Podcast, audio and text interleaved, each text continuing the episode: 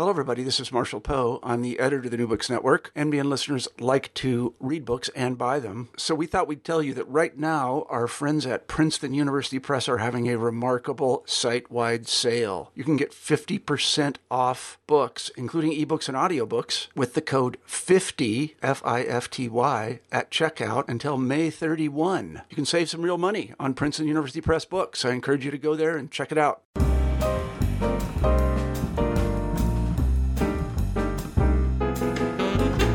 Everyone, and welcome to New Books in Medicine. I am your host, Jeremy Corr. Today, we will be talking to Dr. Joshua Sharfstein. He is here today to talk about his new book, The Public Health Crisis Survival Guide Leadership and Management in Trying Times. Josh, welcome to the show. Thanks for having me. I wonder if you could begin the interview by uh, telling us a bit about yourself. Sure. Um, I am a pediatrician. I now work at the Johns Hopkins Bloomberg School of Public Health, where I teach uh, students in health policy and do some research. Um, in between my pediatric training and coming to Johns Hopkins, I worked uh, in several jobs in government. I was the health commissioner for the city of Baltimore. I was the principal deputy commissioner at the U.S. Food and Drug Administration, and I was the secretary of health for the state of Maryland. So, what inspired you to write the Public Health Crisis Survival Guide? Well, um, I took these jobs in uh, management and public health, not really realizing what I was going to get myself into. And I started by thinking, you know, the first thing you need to do in a job is just listen and be uh, thoughtful and be a strategic planner. And from the moment I set foot, for example, into the Baltimore City Health Department, I was hit with all these different crises, and I didn't have any luxury to be a listener. Um, really, you know, for an extended period of time, no ability to do strategic planning, and suddenly so much depended on how I reacted to crises. And I'll just give you the, you know, very first example. Like as I was walking into my office on the first day, the phone was ringing, and it was a reporter from the local paper telling me that there was someone in the city who had been jumped by a rabid raccoon. The raccoon had like, you know, salivated all over her face and she needed to get the rabies treatments. And our health department had promised that we would give them to her but we'd missed the deadline. And so the reporter said i have two questions. How often do you promise to give the rabies treatment to someone um, and fail? And second is this woman going to get rabies and you know that was sort of a wake up call for me. I was not expecting that. And I was able to find, you know, a few very important words where I said, I will call you back. You know, but I realized that doesn't last for very long, and I had to call the reporter back and figure out what to say, and it just never really let up. Um, and, and so, what I really realized was that it's important to be able to think about crises strategically, not be view them as interruptions to what you're trying to do, but really ways to um, find strength and authority and ultimately gain credibility so that you can manage them well on the one hand, but also accomplish, you know, the, the more strategic things you want to do. So it appears the the book was structured in a very uh, specific way. Could you talk a bit about that? Sure. Well, you know, the goal of this book was to be readable. You know, for people to be able to experience some of the stories um, of crises in history and crises that I and others have experienced while also learning the general lessons along the way. The first section tells the story of some um, crises in history. The second section is about the tools of managing crises, how to set up an incident command system, how to recognize crises early, how to pivot from a crisis to talking about how to prevent a crisis. And for that section, I've actually gone out and found people who have managed or experienced great crises to write their own stories. So it's both some stories from my experience, their experience, in the context of actual skills that people can learn. And, and the last section is a little bit more about strategy.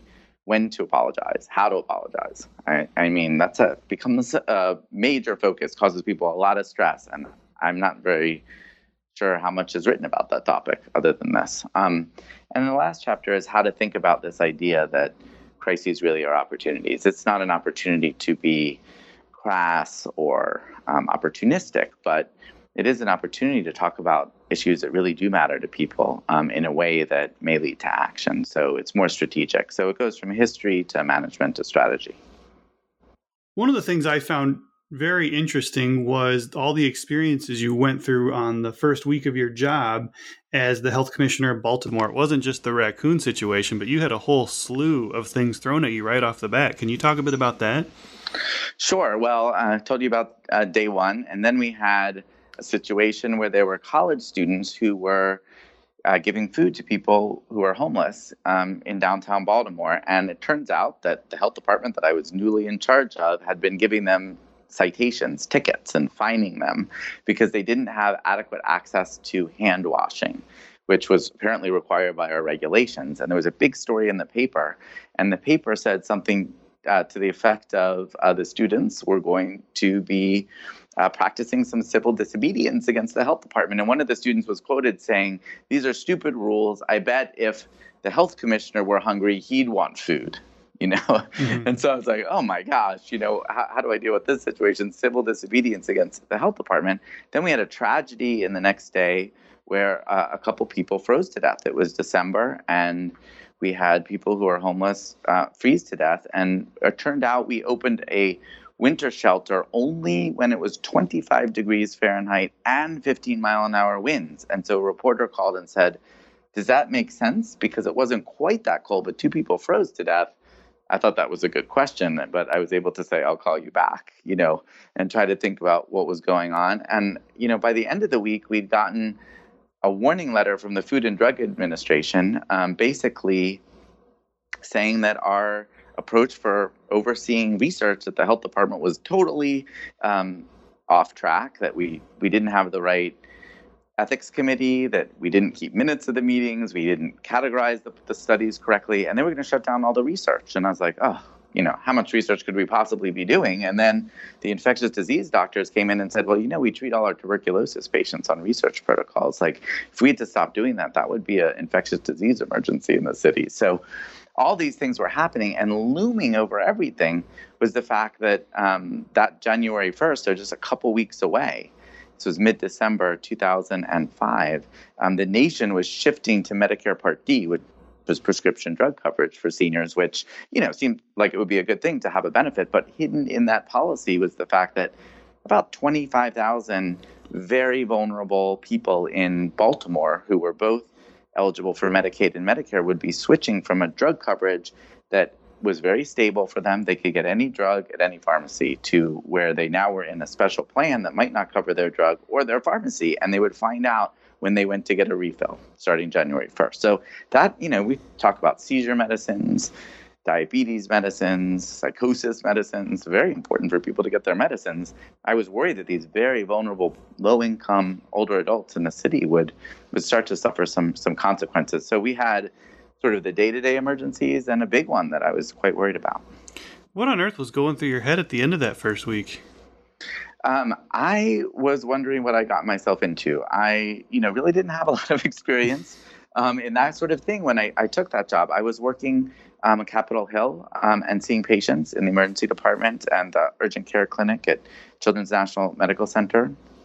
And I had applied for the job of city health commissioner, you know, because I was living in Baltimore, taking the train down to Washington, trying to, I thought it'd be a good learning experience just to interview. And I sort of got excited by the idea of doing it. And I guess I did well in the interview. And the next thing you know, I'm in charge of an agency of a thousand people and, you know, $250 million budget. And I'd never done anything like that before. And, you know, all the things that I tried to prepare for, I was just didn't see that there are just things you can't prepare for, that there are these crises that happen. And really, whether you succeed or fail in a lot of jobs doesn't depend on how good your strategic plan is, but how well you can manage crises. And I, I really learned that, you know, the hard way.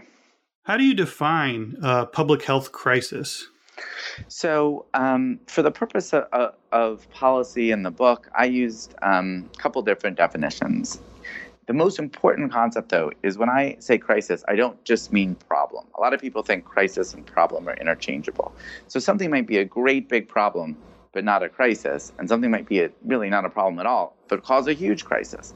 So to me, the key element of crisis is the perception that there is uh, something that really matters, that a lot is on the line, that decisions have to be made in the short term, um, that it's oftentimes uh, crises are symbolic of something larger. You really feel that, you know, stress in the back of your neck that, like, uh oh, you know, this really matters. That to me, that sense is what a crisis means. And, you know, a crisis can be caused obviously by like an earthquake, a pandemic flu, but it can also be caused by a bad audit report that confirms everyone's thinking that maybe your agency or your office that can't do its job. Um, you know, one of the most unpredictable crises that I felt when I was working at the state level was when we discovered we had about 30 million extra dollars in the budget. And you're like, how can that cause a crisis? How can it cause a crisis to have 30 million extra dollars? Well, it turns out that money was supposed to be spent for services for people who are developmentally disabled.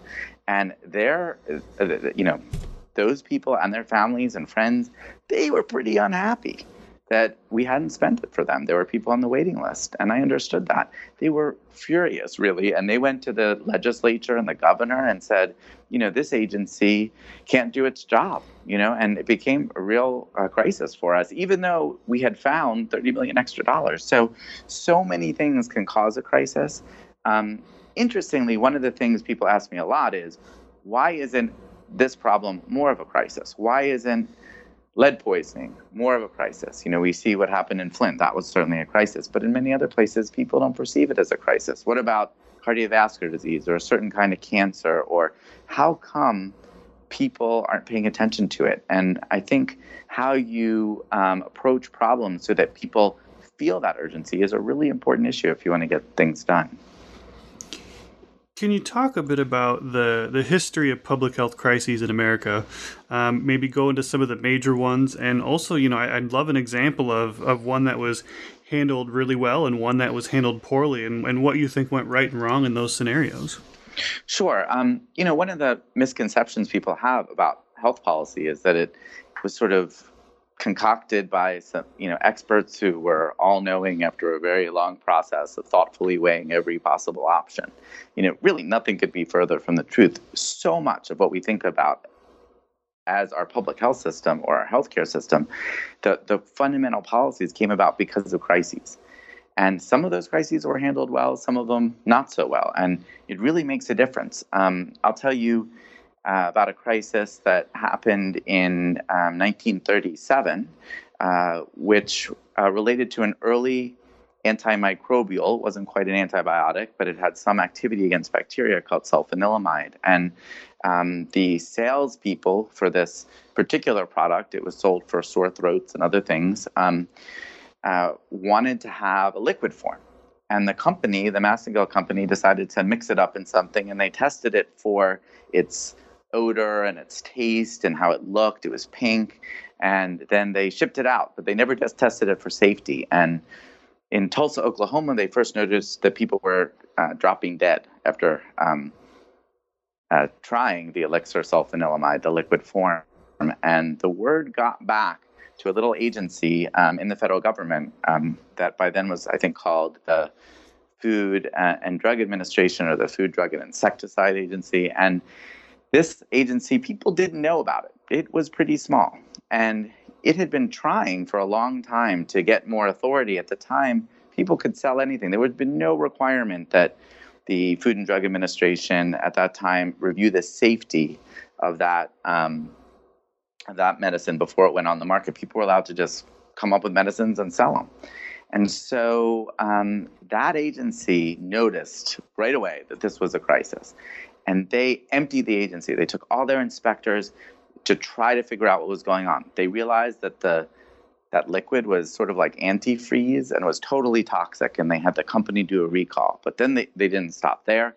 They sent people on the road. They embedded reporters. They brought reporters along, and these FDA inspectors went to the forest reaches of the mountains and you know North Carolina to track down even a single bottle. And oftentimes they would go in and they'd knock on the door and someone would be dead and the bottle would be open.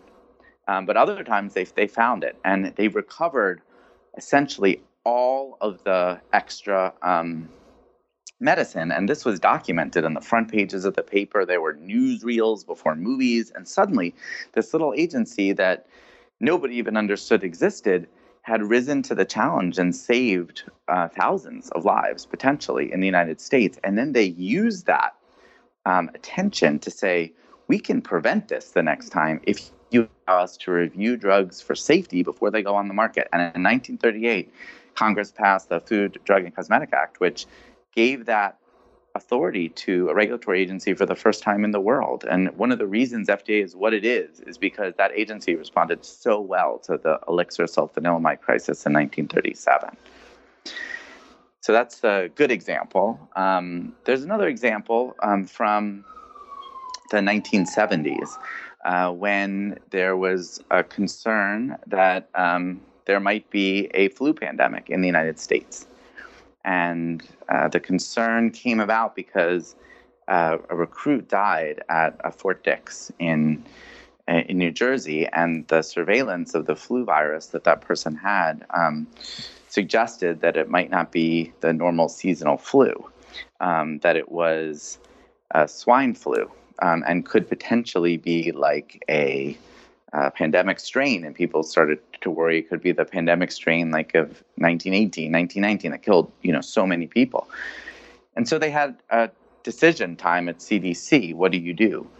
And the CDC director at the time was really excited about doing something big, and he proposed and got advisors to support the idea of having a national vaccination campaign. And at the time, flu vaccine wasn't really the big thing it was it is now every year. And he proposed, though, that instead of 10 million people or 15 million people getting vaccinated, that they would try to vaccinate all 300 million Americans in a year, because otherwise they could have this horrible uh, pandemic. And he had President Gerald Ford announce um, that this was a national campaign because we didn't want, you know, potentially millions of people in the United States to die. And you know, from the moment that announcement started, you could imagine that people were thinking, we will be the heroes just like the FDA a few decades earlier. This will be great for us, for the CDC, for public health. But there were some major problems. They, they didn't really plan the campaign well. Um, there were problems with how they designed the clinical studies. They did not um, provide any liability relief initially to the companies, so nobody wanted to make the vaccines. But more broadly, they didn't stop and say, we have one patient who died.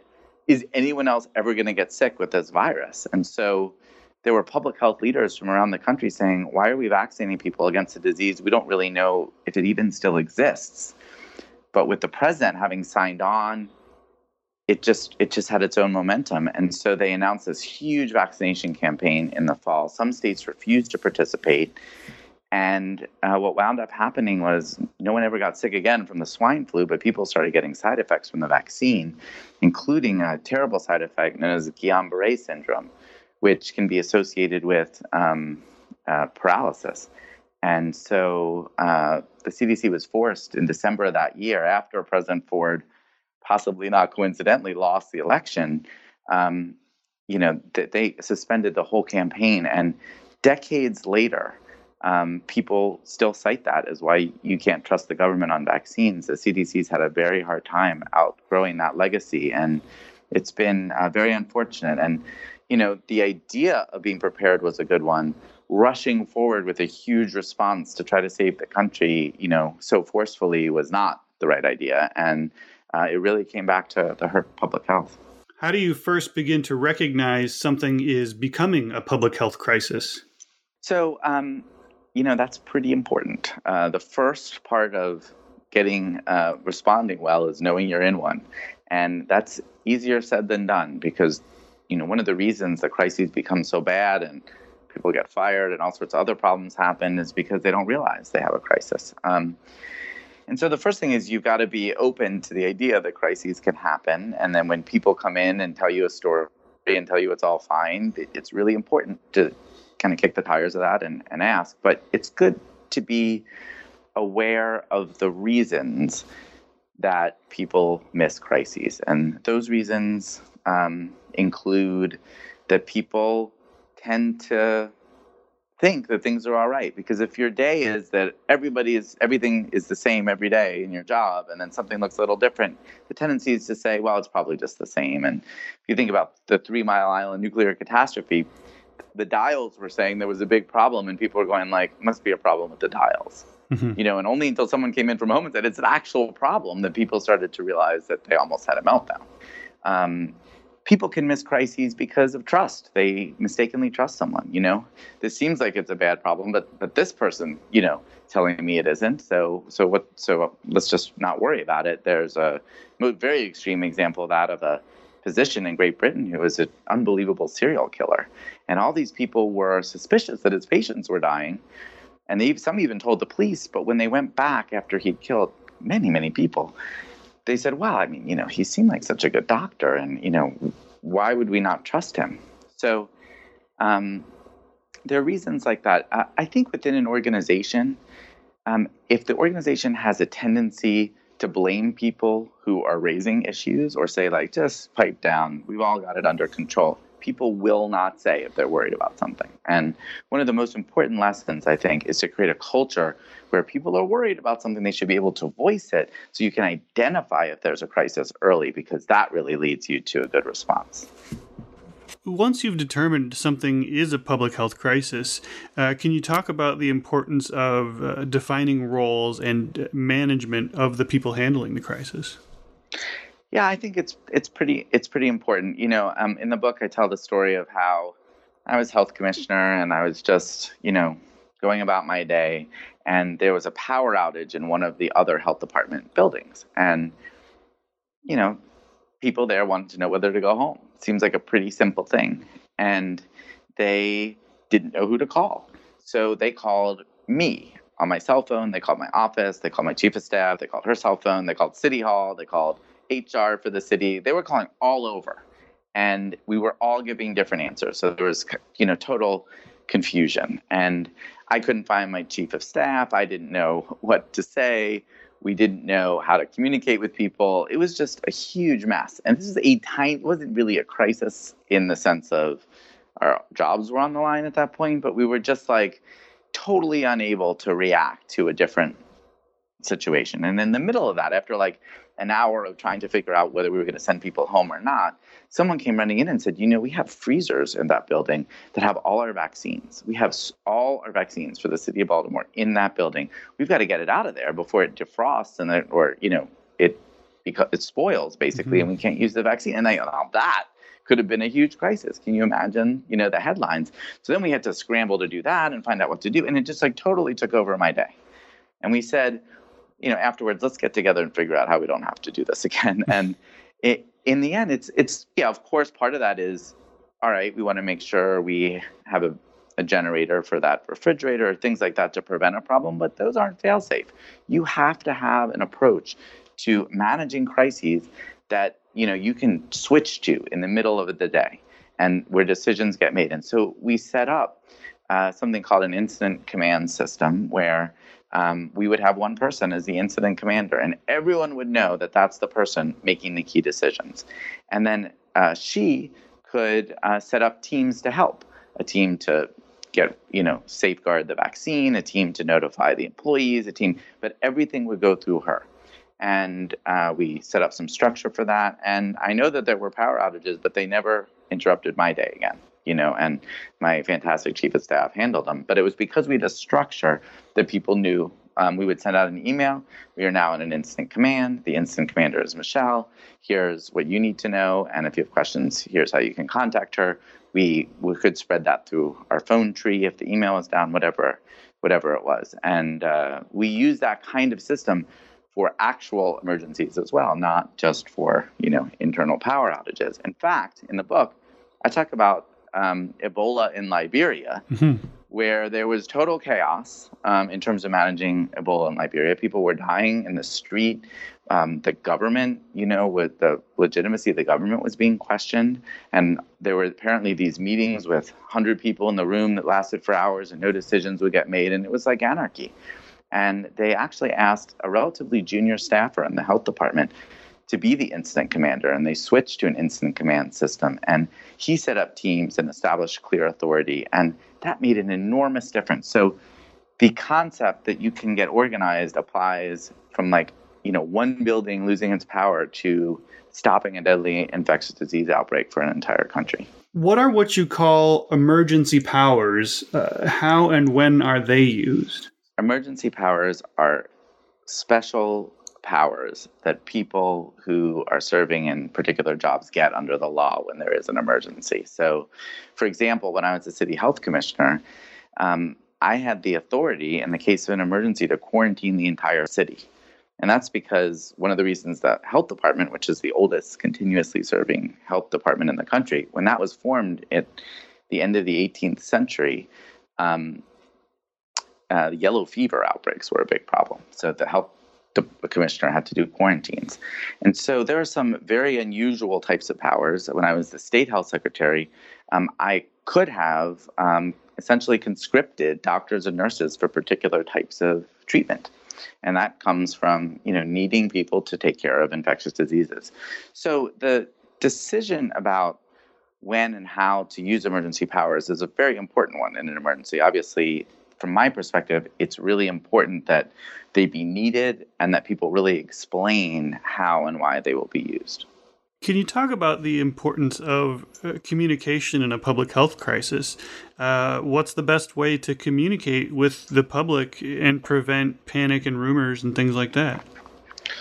Sure. So, um, I remember when there was an, uh, the anthrax attacks after 9 11, um, going to a press conference uh, that the Department of Health and Human Services had put on about um, anthrax. And actually, this is before it was recognized that there were anthrax attacks. There was an official from HHS who got up and told everyone there was nothing to worry about, that the person who had gotten sick from anthrax was a spelunker and probably got it in a cave. And while he was saying that, there were some scientists behind him who didn't look like they agreed with him. And that was you know, pretty much the exact wrong way to go about communicating in a potential crisis. They mm-hmm. didn't have the person who knew what was going on really answering the questions. They gave definitive answers when they didn't know. And, you know, when it turned out it really was an anthrax attack, that person was never seen from again in terms of the public response. And I think that um, there, the CDC, uh, Centers for Disease Control and Prevention in Atlanta, has put out some very helpful starting points for communication. And, you know, their major uh, recommendations include to be first. Don't wait till you have every piece of information. If other people are going out in a crisis and, and talking, you really, uh, if you want to be the credible agency, should be out there talking and you can talk about what you know and what you don't know. Um, you have to be right it's very important to give accurate information um, because it's essential to be credible. If people don't believe what you're saying, then you're really um, unable to function effectively in an emergency. Uh, the CDC also recommends expressing empathy, not judging people, um, but ex- understanding why they're anxious in an emergency, um, promoting action, telling people what they can do, and being um, uh, and showing respect. It's very important, for example, in an emergency, to be respectful of everyone. And that can be very hard in some situations because uh, there's often a lot of criticism thrown around in the middle of a crisis. And sometimes people who are responsible for crisis management feel that personally and they lash out. And that just creates a very uncomfortable um, situation and, and it creates people wanting to lash out even more. And in order to quell that, it's really important even if somebody's criticizing you, I think to to be respectful and just to calmly explain what your answer is to that criticism. You know, I think that's part of the challenge of communications. Um, people can practice that. I mean, there are obviously some really natural communicators in, in health and public health, but you can practice. And uh, with practice, you can get a lot better. And I wasn't that great at this when I started. I certainly felt more confident by the end. Um, but even when you're pretty good, there are a lot of challenges that get thrown at you. You know, you can get um, all kinds of political challenges. People have other agendas there. Um, and so, just beyond the words that come out of your mouth, how you communicate is really important. I'll give an example. When I was the health secretary for the state of Maryland, and Ebola was, you know, raging in in a few countries in Africa, people were pretty nervous about Ebola coming to the United States, and we had, of course, this terrible uh, tragedy of a patient dying in in Dallas, and some of the nurses getting sick, and so it was a lot of tension and fear. And some people were saying the government's not telling us that Ebola is really airborne transmitted, and you know, so there were all kinds of rumors flying around. I think when the CDC director testified before Congress, and told people it was very unlikely there would be a major outbreak of Ebola in the United States. One of the members of Congress said something like, um, this is like the first scene of a horror movie and you reassure us but we all know what the second scene is like. Yeah you know so just just pure panic really. And so what we did it's not just the words coming out of our mouth but we uh, with the governor governor o'malley we had every major hospital system in the state send their experts to our press conferences. And so it's like look you don't just have to take my word for it here is the top infectious disease specialist at Johns Hopkins. Here's one from the University of Maryland. Here's one from MedStar. And we're all standing together because we are in this together. This isn't us versus them. This is, you know, how we're responding together to this challenge. And that became, I think, very, very helpful to help people feel some level of confidence um, about how the situation was being handled. And no matter what I had said, it would not nearly has been as effective as that picture of the people that you know you usually trust saying that um, we're doing the right thing. Can you talk a bit about the responsibility and blame involved in these crises or crises? Sure. So you know this is something that's a bit of a taboo subject. You know, um, I'll tell you, nobody when I was thinking of taking a job in public health said to me, you may have to apologize for people and you might even have to think about resigning. But I think the truth is a lot of people in, in leadership positions find themselves wondering when to apologize and whether they should resign and, and how to uh, handle that. And, you know, I think there, there are a few different situations. There's one situation where, like, you are totally, or your agency is completely responsible and when that happens, you know, my recommendation is apologize and fix it as quick as you can. You know, I got great advice from um, a lawyer uh, named Ralph Tyler once, where he said, the most important thing you can say if there's a problem is it's already fixed. Then you can give your answer, whose fault it was, whatever you're going to say. If you fixed it, fix it first if you possibly can. So, you know, I'll, I'll tell you, one day I was just minding my own business at my desk, clicking through a few headlines, and I saw that there was a health department that had pretty much outlawed kids wearing sunscreen at camp. And they were quoting dermatologists in the article saying this is the worst policy ever, given the risk of skin cancer. Mm-hmm. And parents were saying the whole policy seems stupid. And I was kind of chuckling to myself, like, which, you know, idiotic health department put out this policy? And then I read a couple paragraphs down. It's like, that's my health department. I'm responsible for that policy. And it's like Friday at six o'clock at night. And so, you know, we had to decide what to do. I was just imagining in my mind the governor reading the story. And, you know, I uh, worked with our team to pull that policy back within about an hour.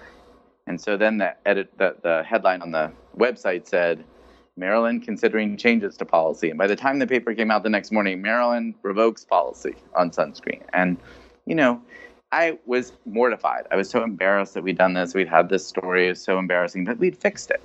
And then I found that I was using that as an example in different talks I was giving. People would say, I disagree that you're doing, and I'd say, look, if we're doing it wrong, you know, we'll fix it just like we did with the sunscreen in summer camp. Now, there's some other more tricky situations, particularly where you may be partly to blame, and um, others may be to blame. And those are very difficult because if you shoulder too much responsibility, then you know people could call for your head really unnecessarily. Um, those are situations that are very tricky, and in the book I talk about you know different ways of dealing with that. I think having a really honest, dispassionate look at you know what caused the problem is very important and sometimes that is best handled by like an expert panel or an outside group. What kind of opportunities come out of public health crises? Well um, i think this is really not well understood but so much of what we have in the public health system today is because people um, saw opportunity in crisis. The fda back with the sulfanilamide crisis they didn't just stop the country from getting poisoned with this you know pink elixir. They very boldly said to the country and to Congress, we need a law that's going to prevent this from happening again. Now, um, I think that that made the difference for why we have such a law, and that prevented so much other harm from happening. And in a crisis, people really pay attention. Um, the FDA actually was trying to get that law passed for two decades, and they couldn't do it. But when there was a crisis and people were listening, they were able to do it. And I think that's an important lesson. That doesn't mean you can get whatever you want passed, but it's a chance. You have an opening to fix a problem. And I think people who just respond to the crisis are squandering that opportunity uh, potentially. So, how do you do that? You can go too far. You can say, well, the very first thing I'm going to say about this particular problem is that we need a law so that it never happens again. I think at that point, people think, like, are you really here to help us or just for your agenda? It's really important for an agency or an office to lead by really addressing the problem. Like when FDA sent all of its inspectors out to collect um, the extra dangerous medicine, you know, that gave people confidence that FDA really cared. And then FDA explained the policy issue. I think that that's an important thing to do. Um, and then I think it's important to um, squarely explain to people what's at stake and what can be done to be very specific. And when you do that, you can get a lot of uh, positive results. When I was the health secretary in Maryland, we had um, horrible situation where uh, one person died, two people were severely injured from like flesh-eating bacteria that um, resulted from liposuction at a was called like a med spa, a little clinic on the side of the road. And you know, we responded immediately. We shut down the clinic. We did an inspection. We found all these problems, and many people might have left it there. But we looked at the fact that a lot of these clinics around the country were having problems, and that there was a potential way to prevent them, which would be to require this type of clinic to have a special license. And so, pretty soon after we shut down the clinic, we started talking about the idea that maybe there's something that could be done to prevent it from happening again. And we did a public comment period to get ideas.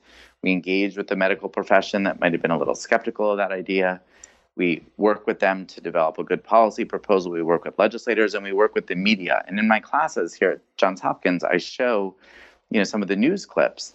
And the news clips start by saying, when you go to a restaurant, you think you know that it's been inspected. You might think that that's happened when you go to get plastic surgery, but in these little med spas, that isn't actually happening. And and they kind of frame the whole thing around the standards and what can be done for prevention. And I say to the students, you know, um, what if I if we hadn't at the health department really started talking about what need is needed to prevent this, how that how might that story have turned out? And they'll say, well, the story might have just been there was a horrible clinic. And, you know, for some reason, um, maybe it was a doctor, maybe it was a nurse, these patients got injured. And that's the whole story. So you have this chance in that moment to make people think about the issue differently, to think about prevention. I think people should try to take that chance. Um, it's a little risky. People could say, like, well, why didn't you do this before? They can always say that. And you just answer, you say, look, you know, we all could have thought about this before, but right now we have a problem that we recognize we should fix it. And in the, in maryland we got a, a, law passed to do just that. And you know on many other instances we were able to get new policies um, by thinking through carefully you know what should be done as a result of a crisis.